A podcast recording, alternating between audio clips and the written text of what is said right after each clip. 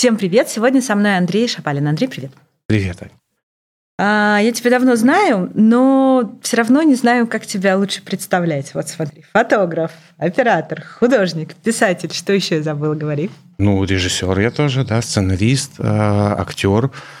В общем-то, можно сказать, что это большой спектр творческих профессий. Точно, забыла про актер. Да. Было дело, я помню. В общем, мы с тобой, надо сказать, что познакомились в кино. Расскажи, как ты туда попал. Это как раз было время, когда я переехал в Москву для того, чтобы стать режиссером, поучиться на режиссера. Но я решил не поступать куда-то, как изначально думалось, а как бы в поле пойти на практике, изучить это дело вживую. И, собственно говоря, я сначала вообще пошел на массовку, там познакомился с одним человеком, там с другим, завертелось, и вот меня позвали на сериал уже в качестве твоего ассистента. Было дело. Да, и там вот ребята как раз были, которые операторы. Там Зубарев Андрей, Мигорь и еще Дима. Лёша, да, точно. Вот, они мне помогали, я как раз тогда фотоаппарат купил себе, они мне помогали разобраться с техникой, и я наблюдал за вами, и, в общем, учился. Но у тебя, получается, такой путь практики, но все же мы с тобой родились в такое время, в таком возрасте, надо признаться, когда было принято получать правильное первое образование. У тебя какое? Я социолог по образованию и учитель. Супер. Я юрист. Приятно познакомиться. Тебе оно пригодилось когда-нибудь?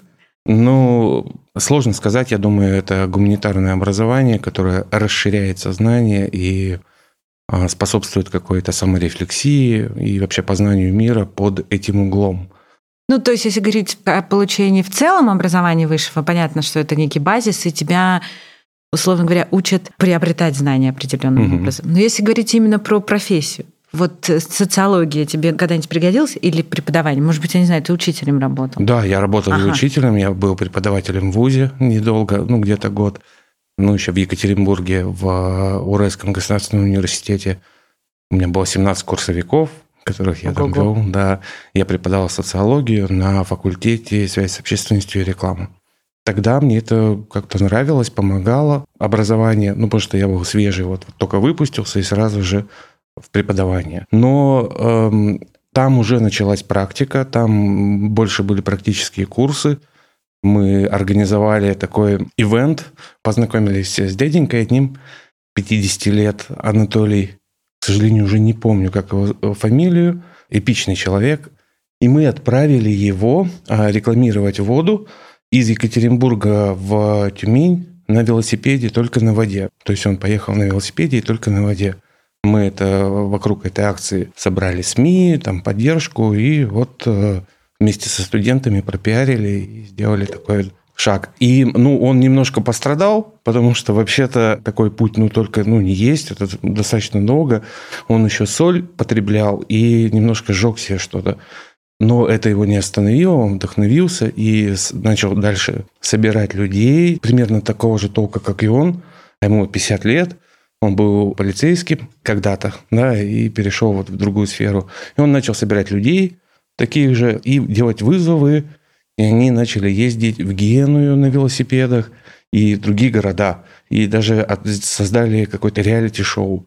Супер, вы изменили жизнь человеку. Мы поучаствовали, да. Слушай, это интересный проект, окей. Значит, все-таки ты не зря учился, потому что... поначалу, да. А люди нашего возраста, они обычно, 30 плюс, скажем, да, потому что те, кто младше, я так наблюдаю, они, если в процессе обучения понимают, что это не их история, они бросают. Чтобы не тратить время, да, многие вообще сейчас не идут в ВУЗ, а идут какие-то более краткосрочные программы, да, чтобы быстрее попробовать. То у нас-то советский бэкграунд родителей давил, что надо получить нормально. У меня родители прямым текстом говорили, мама мне говорила, что если ты занимаешься черти чем, получи нормальное образование хотя бы, чтобы я спала спокойно. Видишь, у тебя не зря хотя бы. У меня другая мотивация была. Я там армия мне грозила, если бы я не... Да. У мальчика все по-другому. Да, но меня тоже давили, и я поэтому вообще изначально поступил на историка-правоведа и должен был в юридическую тему идти. А учился вообще на физико-математической школе. Но потом послабление появилось из-за здоровья сверху, да.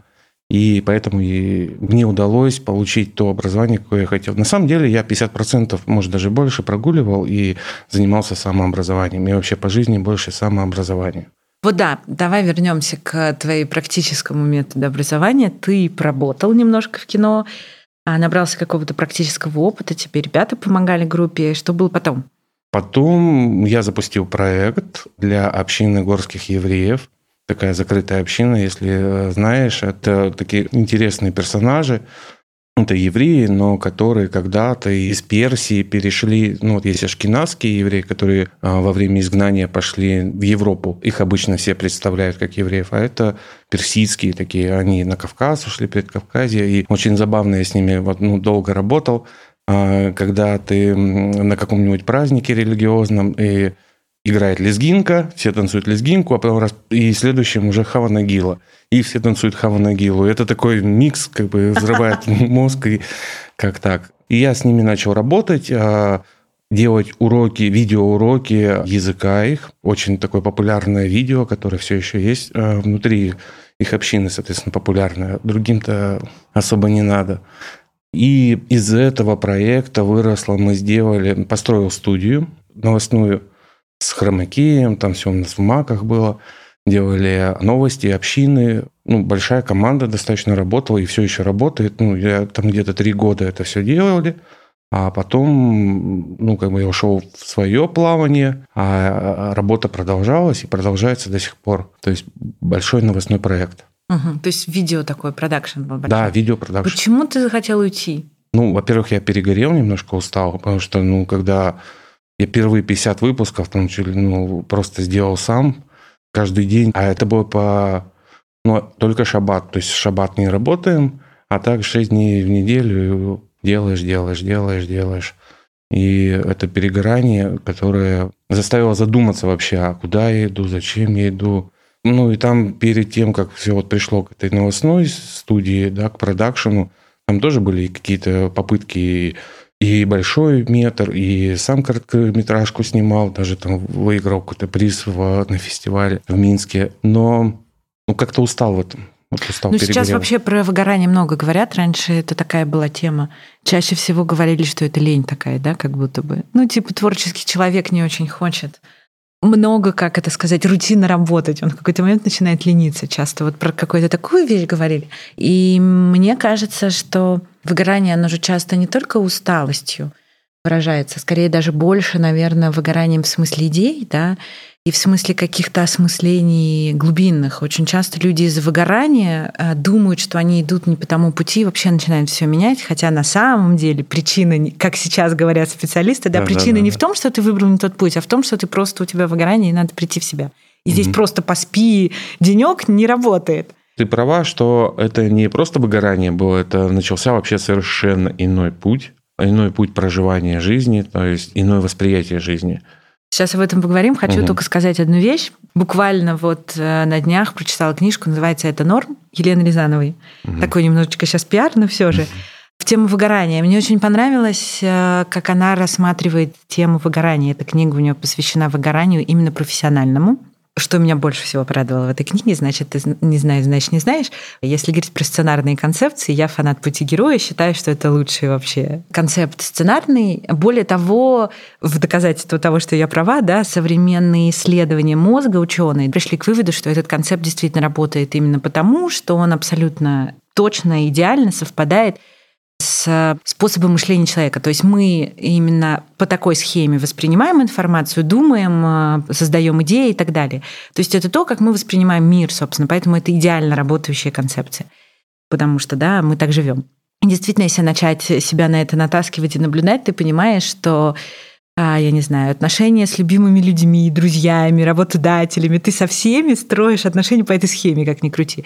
И очень круто, что она эту схему, этот концепт, да, он же по кругу «Путь героя», она его применяет в том числе и к профессиональному развитию. И говорит о том, что мы проходим этот путь героя каждый раз просто по спирали. То есть, если тебе кажется, что ты нашел свой путь, и вот ты, наконец, пошел по пути героя, путь героя, да, пришел в идеальную точку, вернулся в мир с новыми знаниями, там, стал как в «Пути героя», он же метафоричный, там финал «Пути героя», он называется «Хозяин миров двух». То есть ты вернулся в прошлый мир, но с новыми знаниями, и как бы стал типа его властелином, ну, условно, если это миф.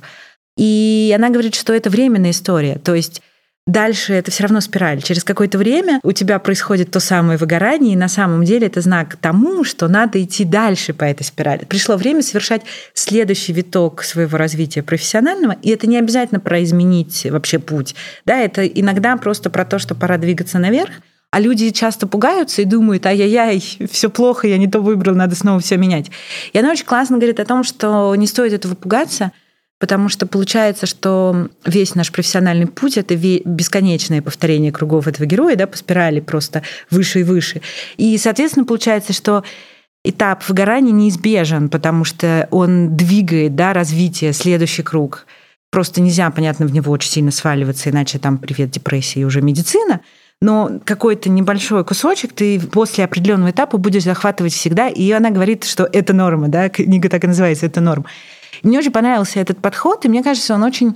Мне сложно говорить про людей технических специальностей там, или каких-то еще, да, я от этого далека. Но мне кажется, что если размышлять с точки зрения развития, творческой реализации, профессиональной, творческого человека, это прям очень точно. Вот я, собственно, прости за отступление, хотела это сказать. Теперь рассказывай, когда ты понял, что ты оттуда хочешь уйти, и потом, скорее всего, позже понял, что у тебя было выгорание. В процессе обычно это не понимается? Да, в процессе это видится совершенно иначе, в процессе это все не так, все не то, и что-то раздражает, ну, то есть какие-то непонятные сигналы, и это не то, чтобы было решение, прям, на, все, я ухожу, это было вот, ну, взрыв эмоциональный и... череда решений, которые привели к тому, что я вот раз и оказался уже нигде. Как будто бы нигде, как будто ни друзей, ни знакомых, никого. И я вообще сначала улетел в Израиль, там 3 дня погулял, не смог там быть, и уехал в Сочи. И в Сочи у меня произошла какая-то трансформация, и я понял, почувствовал, что всю жизнь до этого как будто бы не совсем жил, а как-то ее созерцал жизнь сквозь виртуальную какую-то вот призму. Ну, это, может быть, в психологии немножко депривация, как-то, по-моему, называется, отстраненно наблюдал. Наступил момент, когда в Сочи под палящим солнцем я перестал так сильно контролировать или пытаться контролировать жизнь свою. Вот надо делать это, надо идти куда-то, там что-то. Попробовал отпустить, вот прямо отпустить, и почувствовал на уровне тела. Да, ну, не тело, там, рук, ног, да, а вот какое-то внутреннего состояния, что жизнь сама ведет куда-то. Вот она ведет, она пойди туда, и ты сопротивляешься, ты думаешь, а зачем? Это глупо идти туда. Но ты идешь, и с тобой происходят какие-то ситуации интересные. Ну, происходили это, вот был такой период, когда я просто отдавался вот некому потоку и шел куда-то. Шел и пришел на пляж, там прошелся по пляжу, захожу в какое-то кафе, и тут врубается музыка. А вот и он, мы тебя ждали, и какие-то танцы начинаются. Что происходит? Ну, даже не думаю, уже тоже с ними танцую. Там какая-то луна в облачках. Происходит постоянно череда чудес, которые поражают сознание, и ты иначе начинаешь воспринимать мир, меньше контролировать, но это я уже как выводами. На самом деле это сложный путь, который длился, там, наверное, если так по-жесткому, то 3 года, а вот в целом он где-то вот 7 лет, и, наверное, буквально вот недавно прекратилось это у меня. Это одна из версий выгорания, это, да, действительно одна из версий, и этих версий можно много сказать и назвать, но... По-большому мне нравится вот этот подход, что это трансформация, переход на что-то иное, на иное ощущение реальности. И в рамках вот этого иного ощущения я вроде бы занимался тем же на самом деле. Я думал, что я уйду и не буду, но я тем же, но просто с других сторон. Например, я в какой-то момент начал рисовать. То есть я не мог не рисовать. Я просто там каждый день ехал, например, в метро, там какие-то у меня стикеры были. Я на них корябал карандашиком, потом у меня появились краски, начал красками сначала плохие какие-то там, ну, с точки зрения композиции, рисунки, и не назову это живописью. А потом все лучше. И в итоге у меня были даже заказы. Есть картины, которые висят там в остеопатическом центре. Там и друзья, и не только друзья заказывали какие-то картины. Просто им нравилось. Картины были как живые. И там пальцем на телефоне, на iPad, ну, то есть повсюду, где можно было рисовать. И я понял, что через это я осваивал профессию также на, ну, создание чего-то, создание, творческая профессия, да, но в аспекте там понимания цвета, понимания линий, да, вот, композиции, да. Опять же. Да, но не как-то теоретически через книжку, а вот практикой, как ты любишь. Да, практикой. У тебя был учитель, если говорить про живопись?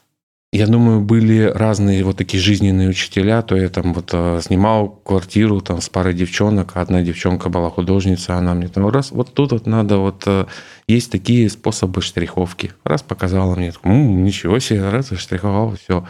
То есть или идешь там по улице, видишь художник какой-то, да, там поговорил, вот тут вот узнал, как надо кисть держать, когда пишешь красками, да, что вот не как ручку мы привыкли, да, там вот плавное вот это движение, ничего себе, ну, попробовал, все. То есть такие вот художники. А, ну и насмотренность, то есть ты смотришь, подсматриваешь за другими что-то, говоришь, о, мне это нравится, и хочешь у себя как-то вот сделать, повторить, и что-то выходит, ну, совершенно другое, конечно, но выходит, и это классно.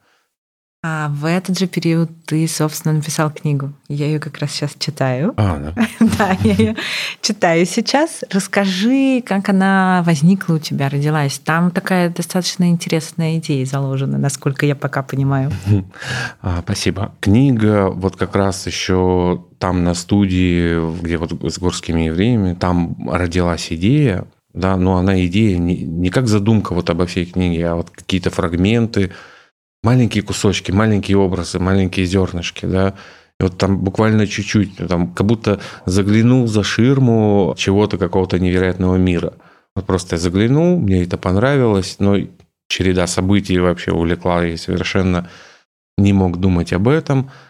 А потом, опять же, как и с рисованием, у меня было много практики, связанной с написанием текстов, да, там, и анализ сновидений, ну, не такой, не жесткий психологический, а просто ты там вспоминаешь сновидения, описываешь их, написание каких-то рассказов, историй, попытка донести свой опыт странный, сумбурный до людей. И, ну, этого было много.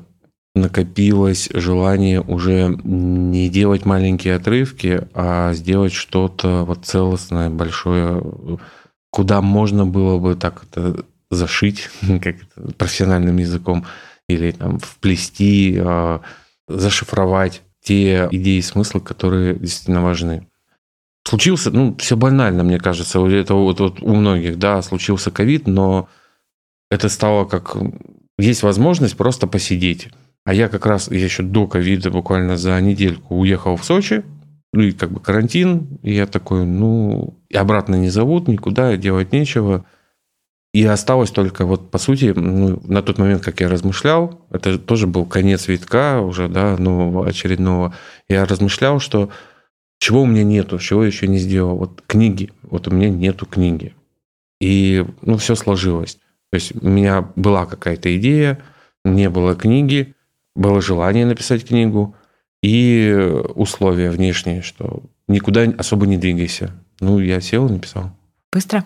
Текст набрал Я писал по 5000 слов в день. Ну, то есть я поставил... У меня подруга помогала. Каким образом? Я сказал, вот я делаю марафон, я делаю вот такой объем, я тебе отсылаю, ты можешь читать, но не реагируй. Не надо ни комментариев, ничего. Просто она мне как локус-контроль. Ну, то есть другой человек, перед которым я больше повышаю свою ответственность. И я обычно ответственный человек. Если сказал, то сделал. И поэтому я начал 5000, это достаточно много, это целый день ты там печатаешь, делаешь, да, ну, и получается у меня где-то, ну, за месяц. Это быстро, на самом деле, очень. Ну, правда? Это как бы прямо вот собрался такой, говорят, марафон, может, спринт даже, и, ну, да, ну, а потом еще редактура, там, переписывание, а вот основной массив, да, где-то за месяц. Значит, надо сказать, да, что книга называется «Изнанка желаний», И скажи, как ты ее издал, где ее можно посмотреть, почитать, купить. Да, она, это реклама уже пошла, да. Практически. Спасибо. Я ее, как я и говорил ранее, я скорее ее для галочки, да, но и она немножко так попадает людям, когда они в ней нуждаются. А так и случается, да. Это, то есть сидишь раз, там тебе в Инстаграм кто-то написал, типа, ой, видеокнигу, можно у вас купить? Ладно. И покупают. Она продается на всех электронных площадках. Издавал я ее в Ридеро, да, издательство, которое современное, которое помогает, в общем-то, любому желающему создать свою книгу. Там можно доплатить и получить редактора, там, корректора, и все они оформят. А в целом, как бы, достаточно, может быть, помощника, который там, за несколько тысяч, который тебе оформит так, чтобы это была книга, книгой. И все. Это как бы вот эта современность. Мне очень нравится, что не надо там продавать каким-то издательствам или прогибаться под них. Ты, если делаешь книгу, она не обязательно же должна идти большими тиражами, там, быть бестселлером там, в супермагазине. Она просто есть. И здорово, что она есть, и здорово, что ты иногда кому-то можешь ее подарить. Кстати, экземпляр тебе принес. Да? О, круто, да. Спасибо. Как ты ее продвигал? Это обычно же такая тоже очень сложная для творцов тема. Они обычно создают, и у них в сознании что-либо, неважно, картина, книга, кино. И у них в сознании типа проект закончен. А на самом деле еще же есть целый путь продвижения и донесения того, что ты сделал до зрителя, читателя, неважно, да? Я ее не планировал как книгу для продвижения. Потому что продвигать надо то, что будет воспринимать, мне кажется, вот сразу, да, то есть говорить, окей, это нам надо, это... Нет, это не для этого книга. Это книга для того, чтобы стартануть, сделать базу, потому что это свой оригинальный мир, из которого можно создавать другие миры. То есть у меня уже сейчас идут переговоры с моим приятелем по поводу создания настольной игры. О, классно. Мне кажется, она хорошо ляжет под анимацию еще. Анимация тоже. Под компьютерную игру, возможно. Я не специалист в компьютерных играх. То есть как бы вариации. То есть это некий мир, который ты планируешь развивать дальше. Его можно развивать, да, но тоже ты не заставишь реальность, типа вот этот мой мир, да, реализуйте его все. Надо, чтобы были и единомышленники, и в этом смысле продвижение, оно... Это сложный процесс, да, и он не происходит вот сразу, моментально. Это все должно прорасти. Да, это тоже созревает. Скажи, какие, если ты можешь это выразить как-то словами, ты хотела написать книгу, но мы же редко хотим сделать что-то из серии «Я хочу написать картину», например, или книгу. Ты же обычно хочешь в ней донести что-то. Что ты хотел донести этой книгой до читателей? Я вкратце уже рассказывал. По сути, вот ощущение, которое, когда отпускаешь контроль, и жизнь тебя ведет, да, для меня это интуиция. Но я на самом деле не знаю, как это назвать, потому что это прямо переживание. И я много в нейрофизиологию потом погружался, и всякие полуэзотерические, и просто психологию. Очень много моделей изучал, и нигде нет вот четкого определения, что я испытываю. Вот что это у меня такое. Может, просто дефект мозга и там какие-то сигналы. Некий эмпирический опыт, который... Некий эмпирический опыт, да, но, наверное, максимально близко это какая-то интуиция. И я хотел как-то показать, люди, у меня просто все еще есть вопрос, люди, помогите мне, что это, и, может быть, у кого-то еще есть такое же. То есть найти единомышленников по проживанию этого опыта. Да, и поделиться, собственно, для них, что можно вот какие-то моменты. То есть там эти вопросы, они там зашиты в ходе повествования. У нас проект про монетизацию творчества. Я искренне верю, что это важная тема, которую надо поднимать, хотя в нашей стране не принято особо. Мой вопрос тебе такой. Чем сейчас зарабатывает на жизнь Андрей Шапалин? И чем он зарабатывал последние годы, пока была эта трансформация? Я отвечу, но это не очень просто. Вообще монетизация – это хорошо, это правильно, но единственное, что монетизация для меня – это не деньги как таковые, потому что деньги – это переходный этап к чему-то, что ты хочешь. Да? Я мыслю уже сразу какими-то результатами. То есть я хочу получить какой-то опыт. Я получаю опыт. Вообще я любил раньше, по крайней мере, учиться и зарабатывать. Учиться зарабатывая. Да? Поэтому, например, когда там... делал студию, да, я ведь практически ничего не умел, я учился, получал опыт и получал зарплату за это. Ну, то есть совмещал. Я поняла. Совмещал, да. Также и с картинами я учился, сделал, то как бы людям понравилось, и я с удовольствием продавал. Но я не любил ходить и типа купить, и так у меня почему-то не идет, и людям не нравится, видимо. Хотя есть методы убеждения, ну, я умею убеждать, но не заходит. Просто почему-то как-то совпадает, и не деньгами обычно, я говорю, вот опытом, да, или там где-то пожить, какая-то интересная деятельность, ну, какой-то экспириенс, вот. Хочу добавить, книжка есть про монетизацию творчества, и автор же исследовал много, делал интервью и сделал такой вывод, что чаще всего творцы создают и продают свое искусство для того, чтобы у них появилась возможность творить дальше. Ну, типа похоже того, на да, то. Да. По сути, да. Ну, то есть это бесконечный процесс какой-то, да, это не для того, чтобы получить деньги, а что с ними, они сами по себе не нужны, да. С точки зрения денег, в момент вот этого трансформационного опыта мне хватало, иногда хватало на жизнь. Но там была такая задача – научиться доверять миру. А научиться доверять миру – это не бояться остаться без всего, то есть не быть привязанным к вещам, не быть привязанным к деньгам, вот просто отвязаться от всего этого. Как ты это смог сделать? Ну, вот через страдания, определенные страдания и принятие, что ты... Ну, у меня было как-то... Я просто шел, сел на поезд, уехал в Питер, оказался в Питере. Как-то нашел знакомого, пожил у него на Васильевском острове. Потом он уехал, я остался один. Живу вот один на Васильевском острове. Ну, нету, в общем-то, денег там. И тут девочки-лесбиянки снимают сериал, и им нужен там оператор. Я говорю, ну, давайте. И вот мы снимаем сериал. Они мне немножко платят. Ну как, я не весь сериал, только новогоднюю серию, там даже и на вертолете летали над Питером, по крышам бегали зимой. Ну, было очень интересно. И даже популярная в этой комьюни серия была. То есть мне заплатили, мне хватило там еще немножко пожить, а потом вообще, ну все, вот у меня проплачена какая-то комната на Васильевском острове, месяц, ничего нету, вот зима. И я боялся, главное, вот оказаться в холоде без всего. И вот жизнь, она... то ты находишь какой-то... Ну, это же передо мной кто-то жил, ты там шкафчик открываешь, там крупа. То ты там идешь, и какие-то люди встречаются, и появляется разговор, там тебя просят что-то сфотографировать, дают тебе еще еду. Ну, то есть ты живешь этим каким-то вот потоком жизни, и живешь, и нету никаких проблем. И ты понимаешь, что ну, мысль еще капает, тебе, ну, вот кто-то тебе там на мозге, тебе надо заработать, тебе нужны деньги, ты не сможешь жить. Но ты живешь, и ты каждый день живешь, и наслаждаешься жизнью, и открываешь что-то новое. Вот так постепенно, за несколько лет, вот через такие трансформации более-менее отвязался. Ну, то есть я не скажу, что я вот полностью такой свободный, вышел из матрицы, такой какой-то там Будда или кто там еще. Нет, я обычный человек, также нуждающийся и в деньгах, да, но не сильно привязан. Вот, а сейчас, вот мы как раз анимацию недавно закончили тоже. Подробнее, пожалуйста. К сожалению, подписано... Андрей. Ну, хотя бы то, что можешь сказать. Но... У тебя проект корпоративный какой-то? Да, это корпоративный для большой компании, известный многим, но... Неважно. Да, это стратегия этой компании. На 6 минут анимационный фильм. Да, у нас там работало 6 художников, 2 аниматора, креативный директор.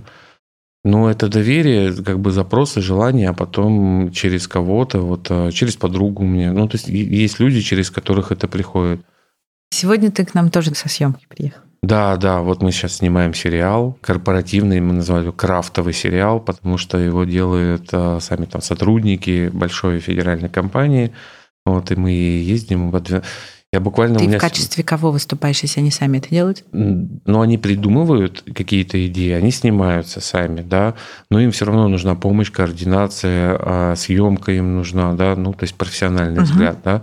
Они вовлекаются в процесс, делают самостоятельно, но мы понимаем, что... Я поняла, докручивать нужно. Докручивать, да. А, извини, перебью, это сериал корпоративный будет для внутреннего какого-то пользования? Ну, на внешнюю, они уже где-то на внешне показывают одну серию. А да, задача какая? Это типа тимбилдинг? Или рассказать, как мы тут живем, или что? Но, во-первых, в чем мое тоже, это идея какая, что большая компания, и сейчас людям очень важно не только работать ради денег, а быть еще в какой-то общине, быть связанной с другими людьми, быть на каком-то другом уровне, кроме того, что я пришел, я сделал KPI и пока, да, дайте мне зарплату. Ну, вот эта риторика, она, мне кажется, людей немножко занижает по уровню, ну, как-то... Она уходит, мне кажется, уже. Людям хочется еще каких-то ценностей других. Возможно, им хочется, но мало хотите, если нету возможности. Ну, нужно дать возможность, ну, хотя бы вот вам возможность. Если ты хочешь, воспользуйся. А если нету возможности, то они и воспользуются, но уже, например, не в этой компании. То есть это такой культурный проект, у меня задача, моя внутренняя задача, да, закрутить определенные коммуникации внутри компании, между городами, между людьми, и так, чтобы они вышли на другое понимание самих себя внутри вот, корпорации. Предлагаешь себя развивать. У меня, кстати, два вопроса для меня важных. Первый – это твои планы, как ты предполагаешь себя развивать? У меня точно по книге вот, «Развитие миров», да, это как бы если ничего из меня не происходит, у меня всегда есть чем заняться. То есть можно и по игру поделать, можно еще мне вторую часть я пишу параллельно, да, и там какие-то новые наброски новых романов. Потому что я в целом я задумался, что ну, там, в лет 50, когда все сознание, ну, не знаю, все другие мыслительные процессы поутихнут, кроме лингвистического, который будет развиваться, и будет на максимуме. Там я буду делать книги там, по 5-6 в год, и они уже будут качественно иного уровня. Сейчас я понимаю, ну, такой середнячок, более-менее нормальный, да, но качественно, продолжая развиваться в этом направлении, оно будет лучше, и это уже от читателя я забочусь так. Так, вот. Еще? А также ну, я открыт к разным предложениям. Сериал закончится, что-то обязательно появится. А финансовый вопрос сейчас остро стоит в твоей жизни? Пока вообще не особо. У меня были... В связи с как раз трансформациями я там и в долги залез, и кредиты, и как-то очень долго, какое-то время страдал, что у меня есть кредит, и не мог его закрыть. Закрыл все. И последний, собственно, вопрос. Какие советы ты бы дал людям, которые находятся либо в начале своего творческого пути, либо вот на каком-то таком перепутье? Я тоже не знаю, советовать прямо. Ну, исходя, понятно, что мы все советуем всегда из своего опыта. Да, ну, вот из своего какие-то, опыта. Может быть, ошибки, которые ты совершил, а сейчас понимаешь, что не стоило. Вот какие-то такие вещи, конечно же. Ну, это ошибок. Ну, ладно, я могу попробовать, знаешь, как сказать, что бы я себе сказал, вот если бы я был там, да. Класс, давай. Я почти всю жизнь думал, что я не творческий, что я притворяюсь творческим. Привет, самозванец. Да. И... Я бы сказал, ну, как бы не парься по этому поводу, делай.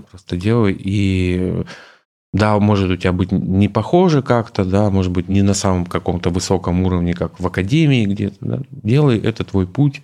И не переживай по поводу того, что там кому-то, может быть, не нравится. Там, какой...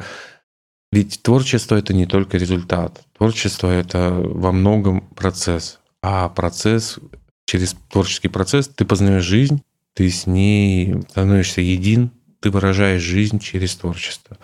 И это, может быть, высшая ценность, какая может быть. Что-нибудь про страх?